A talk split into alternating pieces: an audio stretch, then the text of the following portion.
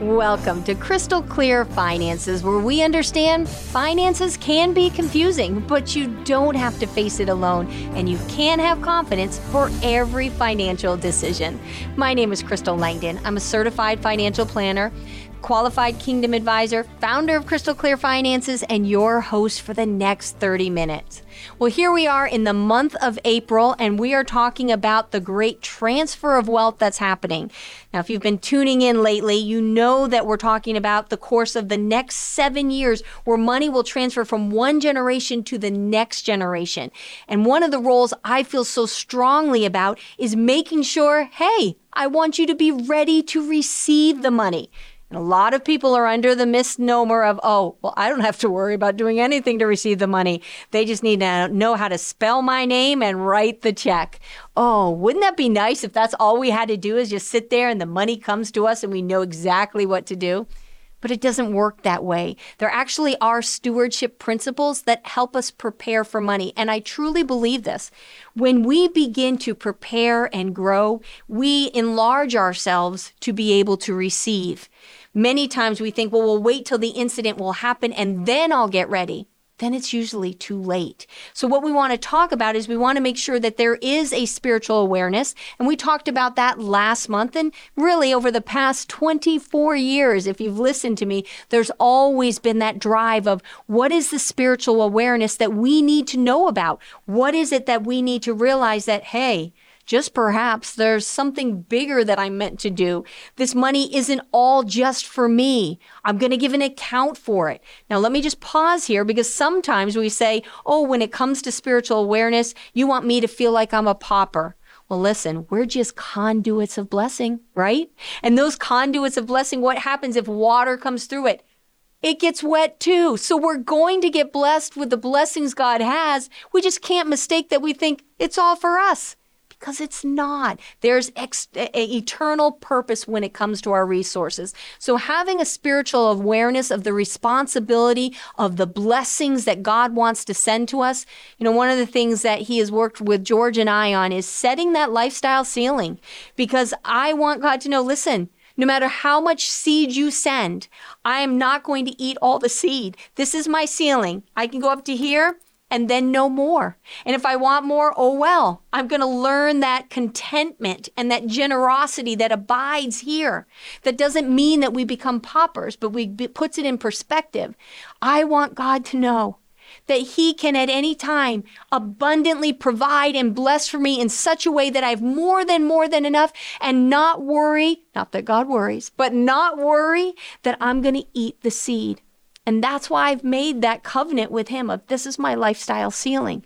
Now, he's not asking all of us to do that, but I do believe we're all called to a spiritual awareness. And even last week, I re- referenced this when I talked about being aware how we're investing, the spiritual consequences of taking our money that God has given us, right? The resources he's given us and investing it into companies that are not glorifying the kingdom. I can't imagine as a mother, if I gave money to my son and he turned around and used that money in exact opposition, what if I gave him, what if I gave my son money and he went to another financial advisor and invested? I'd be like, what are we thinking? Well, no, no, no, no, no. I'm not giving you any more money because mama knows how to do it. You need to invest the money in Crystal Clear Finances. But yet God gives us money and we say, hey, cool, thank you, God. And then we invest it in things that are totally contrary. Because many times, and I believe this, many times we're not aware. So that spiritual awareness of our responsibility of money is so critical. And to prepare for this transfer of wealth, male or female, I know they're saying more females will receive it. And a lot of that's because, yes, parents will die, but also spouses will die. The average age of a widow in this country is fifty-seven years old. So when we talk about the money that's coming in, we also need to get the female Uh, population, us women need to know how to be handling finances. So spiritual awareness is one. And then the second one we've been talking about is emotional intelligence to say, you know what? I feel like doing something. I want to do something, yet I know to do another. And so I will do what I know, not what I feel. That's such a, ooh, that a lot of people find themselves between a rock and a hard place, learning how to uh, understand what's being said to you. All these are emotional intelligence, and we're not going to hang out there today, but I tell you what, when someone inherits money and then people start coming out of the woodwork to borrow money, if you don't have emotional intelligence and you don't know how to set up boundaries, then you give all your money away because you're trying to get people to like you. And when you're doing that, you're robbing yourself of what God has for you and who God wants to bless you with and bless bless other people through you. And the third area that we talk about as we're getting ready for this transfer is we have to have financial savvy. And that's why we spent some time last week talking about the importance of understanding how does investing really work. It's not just throwing money into the stock market, it's investing in companies. And we do know companies change the culture. It's not our politicians. The politicians, they put their finger up, which way is the wind blowing? And many of them will say, hey, this is the way I'm going to stand today because the wind's blowing that way and you'll all vote for me again. But companies, companies are the ones that can change the culture because they can raise the profits and then they can influence, right, the politicians. But we need to make sure then if companies impact the culture that we make sure that we are impacting the company and supporting the right companies. And let me just take a little rabbit trail here. I didn't get a chance to share this last week. I think this is so powerful about the significance of what companies can do, right? When we talk about the fact, if we think back to apartheid in, in South Africa and the things that were happening there and the segregation and just the mistreatment that went on, you know, we can say, oh, that's a horrible thing and I can do nothing. But I want to tell you back in nineteen thirteen, Uh, nineteen, yes, nineteen thirteen, when General Motors said, we're going to open up a subsidiary in South Africa, and they knew what was going on and who they were going to hire and what they were going to do. There was fifty years later, an African-American Baptist minister named Leon Sullivan. He was appointed as a board member on the G M board, first African-American. So this was a big deal. Well, he gets together with a bunch of Episcopal, uh, Episcopalian pastors and says, wait a minute. How come we have G M has something over in South Africa that's going to do evil, that's that's propaganding, that's promoting what's happening over there? We're going to boycott them. And so Leon and these pastors get together and then they start spreading the news in the United States about what's happening in South Africa. So then you have an activist, Adele Simmons, who became the president of Hampshire College in nineteen seventy-seven. And I want to, you to hear this. In nineteen eighty-eight, because of her spreading the awareness, one hundred fifty-five universities had divested from any of General Motors or any company that was going to be part of the apartheid in South Africa. It says their dollars were significant, and in nineteen eighty-six, guys, that's not that long ago, the University of California divested of all their stocks, meaning three point one billion dollars worth of stocks because they didn't want anything with South African ties because, again, just like when we talked about solar panels on last week's program, they were saying, I don't want anything to do with this. And listen to this from Nelson Mandela. And this is with from Adele Simmons. Remember, she was the president of the Hampshire College. And it says, when I met with Mandela in nineteen ninety in New York, he said that divestment was a crucial factor in ending apartheid. The movement against apartheid was led by South Africans. Yes, that's true. And Mandela was an inspiration throughout the decades. But the actions of U S investors gave the movement both visibility and legitimacy and had a decisive economic impact. So in other words, investors had an unquestionable impact on the fall of apartheid, which officially took place in nineteen ninety-four. Don't tell me we can't make a difference. We can make a huge difference and still be profitable in what we do, right? We don't have to, to invest in things that are contrary to our beliefs and our values. And that's why as we look at this big picture of this wealth transfer that's coming, and we get the spiritual awareness and we get grow emotional intelligence and we have financial savvy, we begin to align our money where it needs to go. Now, with all of that being said, that's not what we're talking about today. Today, we're talking about, okay, wait a minute. What if you're one of the people that say, I've got this money, and I want to transfer it, I'm just not sure when. I'm just not sure how. What are the things that I need to do? And that's why today I really want to drill in and I want to talk about the six T's when it comes to transferring wealth. Because I know I have a good friend, uh, I won't say his name on radio, but he knows who I'm talking about because he listens to my podcast when he goes walking, and he has the best spreadsheets. Well, one of the things he showed me at a recent meeting, he said, Crystal, look what I got here. I was so proud of him. He had everything listed where the kids would know where to find the, the assets, who to call, what his passwords were. Like, it was this like long family document that's in it. And I'm so excited because I want to share this specifically for all of you and for him. Because when he begins to realize, okay, I've amassed this, how do I get it to my boys? How do I get it to my new grandson? How do I get it to the next generation? That's what we're going to talk about. So let's talk about number one, when we're talking about the six T, as in transfer, six T's of wealth transfer. The first one is the decision to transfer. Now here, there's three choices. You know, the money is going to transfer. You can either plan for the transfer and do it properly, or you can be ad hoc and let it kind of slip through the cracks, but it's either going to go to your heirs, those you love, those who have meaning in, in your life. It's going to go to a charity, right? Some nonprofit organization that you believe in the mission of it. Or guess what your third choice is? Yes, our beloved Uncle Sam. It's going to go to government and taxes. I don't know about you, but when I've worked all my life, had the blessing of God on me, and have, uh, accumulate wealth, I'm not donating and signing up to do a bridge in my name or give it to the government or give it to taxes. I want to figure out a way that I'm going to give some to my children and I'm going to give some to a charity because I want to continue to propel that forward. Now, here's questions that you can be asking. What is the worst or best thing that can happen if I transfer wealth to blank? So I'm thinking about this. I've got three children, two grandchildren, and I'm hopefully going to have a lot more grandchildren. And as I'm sitting here and beginning to structure and understand, as you're doing a wealth transfer and as you're putting your plan together, over time, you will need to adapt it. So don't wait till, okay, I think everybody in my lineage, lineage that I know of is going to be born now. No, begin now and say, okay, this is how it's going to go. And I think, what if I left everything to my son? What if I left everything to my middle daughter? What would she do it? What would I do if I left it to Melanie? Where would it go? How would it impact them?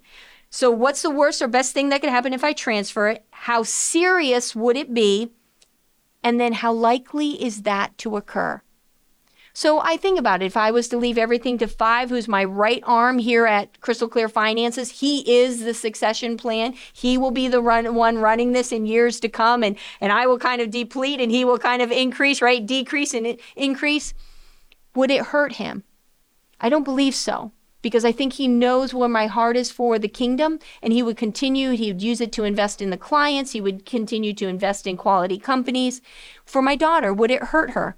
No, but you know what I would always be careful of when I'm thinking about giving it to my children is, will that impact them, their marriages? Well, all of a sudden, if my child inherits a lot of money in, in my eyes, would that now make them feel superior to their spouse? I, I don't believe so. I think they have very healthy marriages. What's the worst that could happen? Could I cause a divorce by overgiving to my children? Would I take away their desire to do a hard day, a, a good work, you know, a hard day work, where at the end they say, I feel satisfied? Would they kick back and become those trust fund babies that just are splurging and, and are many times not having a quality life? These are the things we need to ask. And that's where we can begin to say, okay, I've made the decision to transfer and I've decided this is how much I can give to a child and I don't think it will hurt them. And the remainder will go to this charity. So that would be the first one. And the second area we want to look at is the treatment of this transfer. You know, a lot of times I sit down with couples and they talk about how, well, I've got four children, so I'm going to divide everything twenty-five percent. One child has a drug problem, one child has a drinking problem, the other one has a spouse they think is going to leave them. And you're looking at it and you're thinking, wait a minute, you should love all your child children equally, but you should treat them uniquely. You want to look at what circumstances they're in and make sure whatever you're giving them is going to equip them and empower them, not enslave them. And you might say, Crystal, money can't do this. But money is a very strange thing when it's put in unprepared hands or when people aren't mentally in that place. So I guess the big thing that I would say to you is begin to consider that you love the children equally, but not give equally. I look right now, and I'm just going to share just between me and you and the thousands, is I look at this and I say, when I pass away, my son will inherit this business. That's above and beyond what he will inherit from my life insurance policies and from the Langdon family. And you might say, well, that's not fair. What about your girls? Well, here's the thing. For years and years, he's been by my side. He's been by my side when there was money to just pay him and someone else. And then there was money just to pay someone else. And it was the three of us. And we grew and we grew and we grew. He's been there in the long hours. And so at the time of my passing, yes, it will be his because he has grown into that role. And no, maybe it's not fair because the, the business definitely has a value on it. And the kids, if you take everything from the Langdon and just divide that by three, he gets a third plus this.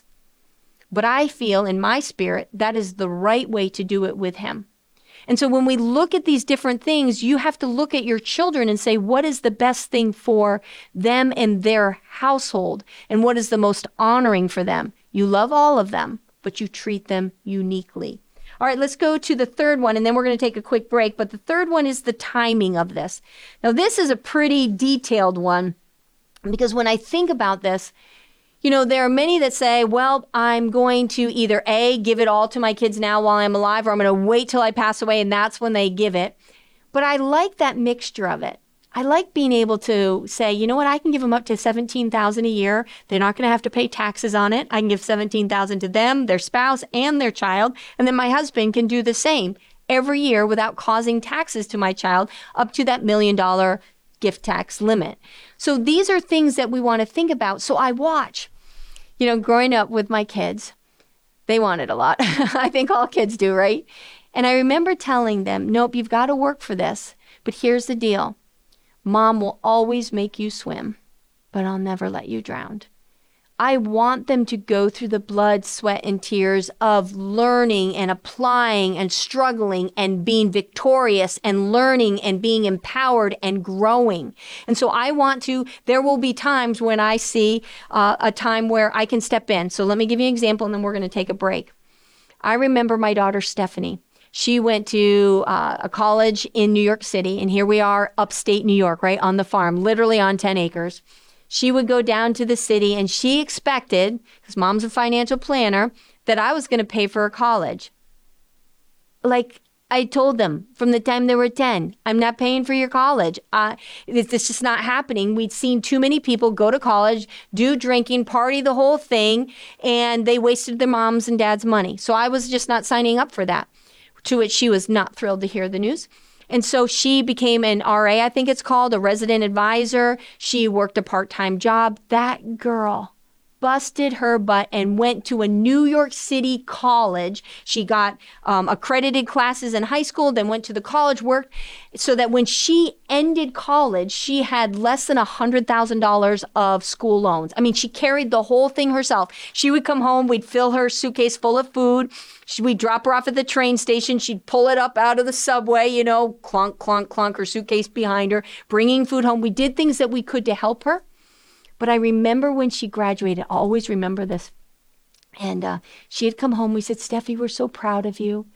And so we gave her a card. And in this card, she opened it up and it just said, congratulations, Mom and Dad love you, blah, blah, blah. And they opened up the card and it says, your debt has been paid. And we paid her college debt.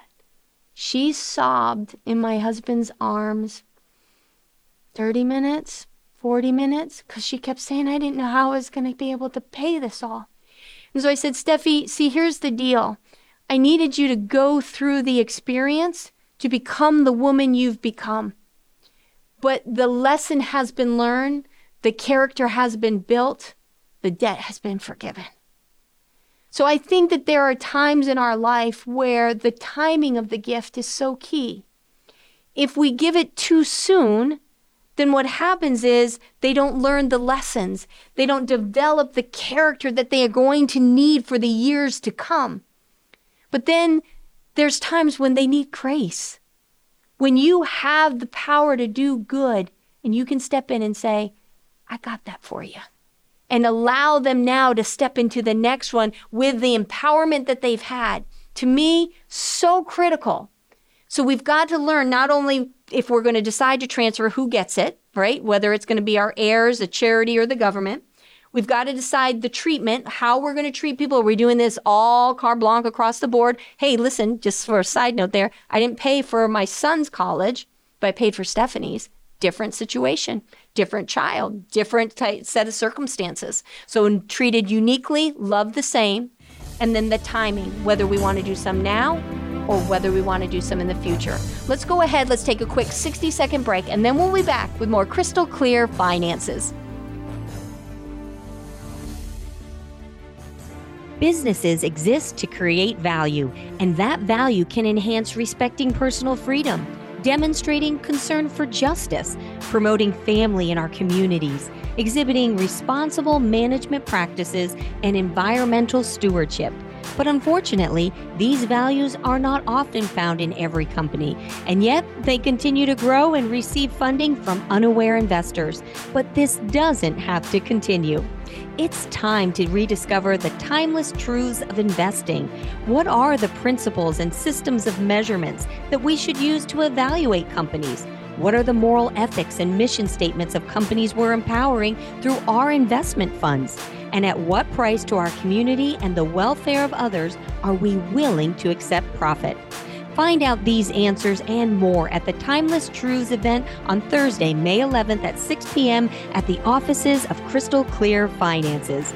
This live on-site event will be full of investing wisdom and timeless truths that can be applied. Call five one eight, four three three, seven one eight one to register today.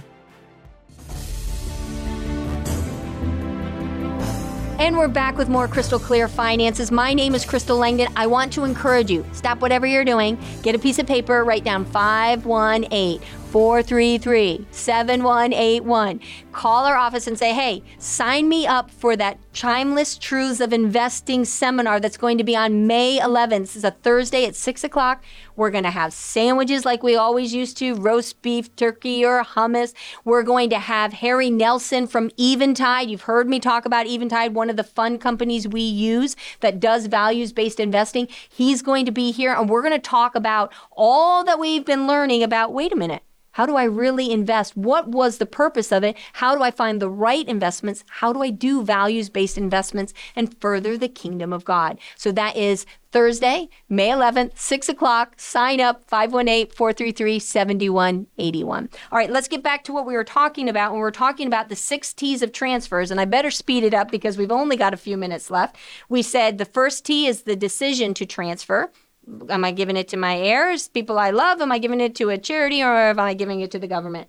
Treatment, love everyone, but treat each person uniquely. And then we were talking about timing. Now, I do want to make sure I make a comment on the timing. One of the things that we don't use money to do, and this is so important because a lot of times people want to do their giving while they're living so they're knowing where it's going, right? And so they give the money, but they also use it as manipulation. Look what mom's doing for you, therefore you have to do that. Oh, but mom paid for this. All right, if that's the way you're going, stop. Just stop. Nobody likes to be manipulated. If you're going to give, give. And then that's then you're done with it. And it's not to be brought up again. It's not to be, well, I already gave you this and I already gave you that. If you're going to give, do it out of a spirit of generosity. Again, what does that go back to? Timing. Does the child need that to be able to advance in the calling that God has for their life? Yes or no? Is it going to help develop character in them? Yes or no? Will it create family memories that will strengthen your family and complete a family missional purpose? Yes or no? Going to a baseball game. Cool idea. What is that doing? It's uniting the family together so that when the hard times comes, it doesn't pull apart. Another thing that you want to be careful of when you're giving is that you want to make sure it doesn't become between husband and wife and get in the way of God dealing with your children. Do not play savior. This transfer is going to happen. There's a right way for it to happen. Playing savior, manipulating, and then favoring a child over their spouse is not the way to do it. I know that the way we have it set up, and again, we don't have all the answers here at Crystal Clear Finances, but we got a few of them. And one of the things that we're doing is, yes, when I'm giving it to my daughter, I'm giving equal amount to my son-in-law. So when the inheritance comes, it's not all going to Steffi. It's going to Steffi gets some, and Ty gets some, so that they're equal. If they're each getting a certain amount, it's going to be equal there. So now there's no, well, I have this money, my mom gave it to me, and so now I'm going to make the decisions in the household. I am not going to allow that to happen. Next one, let's talk about number four is t- the title. How are you going to title what's given? Remember, there are ways that you can title things where it can be given to God. It can be given the, the business. If you have a business, how are you going to do it? What are the different avenues you're going to use? Donor advised fund, charitable remain trust. There's legal entities that can be set up. Now, many people say, I don't know, and that's okay. What you can do is you can sit down with myself, you can sit down with Five, my son. You can, if there's a local financial advisor who's faith-based by you, you can sit down with them. The point is, come in, not with all the answers, but hey, here's the direction I want to go. I want to be able to put my investments someplace and then get an income stream while I'm alive, and then when it passes, then I want it to go to my charity. Oh, so you want a charitable remainder trust. Oh, I want to be able to have life insurance that I know is going to go tax-free, and I want to make sure it goes into, oh, you want an I L A? So you, there's different things that you're going to find out that financial advisors should be savvy, C R Ts and I L As and, and graphs and cruts and all these different areas, acronyms that we have for different tools.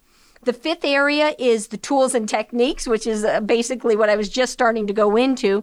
There's different foundations. There's donor advised funds. I love the fact that you can set up a donor advised fund and literally put your money into it, get an immediate tax deduction, and then you can tell the kids, hey, every year I want you to meet and decide where we want the gifting to go in the name of the family. Wouldn't that be cool to have your family's foundation? And people think it's got to be billions of dollars. No. If you have five, ten, fifteen, twenty-five thousand, set up a donor advised fund and be able to teach your family family giving.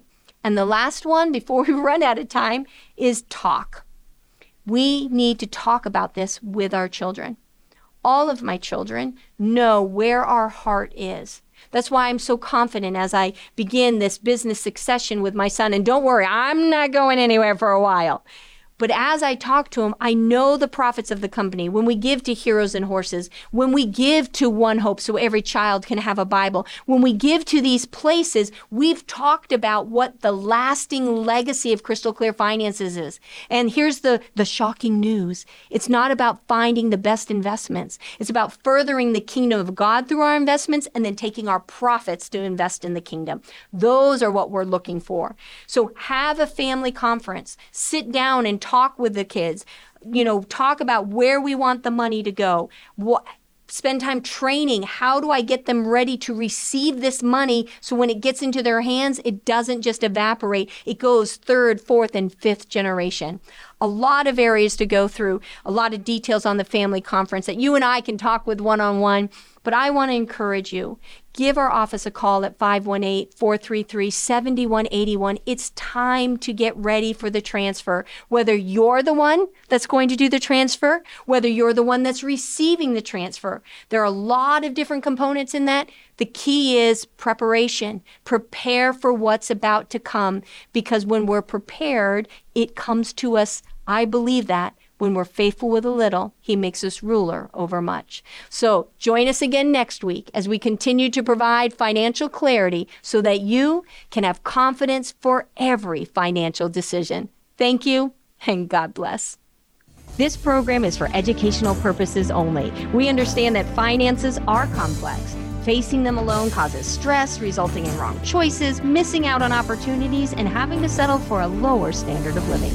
At Crystal Clear Finances, our team approach focuses on providing clarity and confidence so you can make the right financial decisions. Investment advisory and financial planning services are offered through AlphaStar Capital Management, L L C, an S E C-registered investment advisor. Crystal Clear Finances and AlphaStar are separate and independent entities. S E C registration does not constitute an endorsement of the firm by the Commission, nor does it indicate that the advisor has attained a particular level of skill or ability.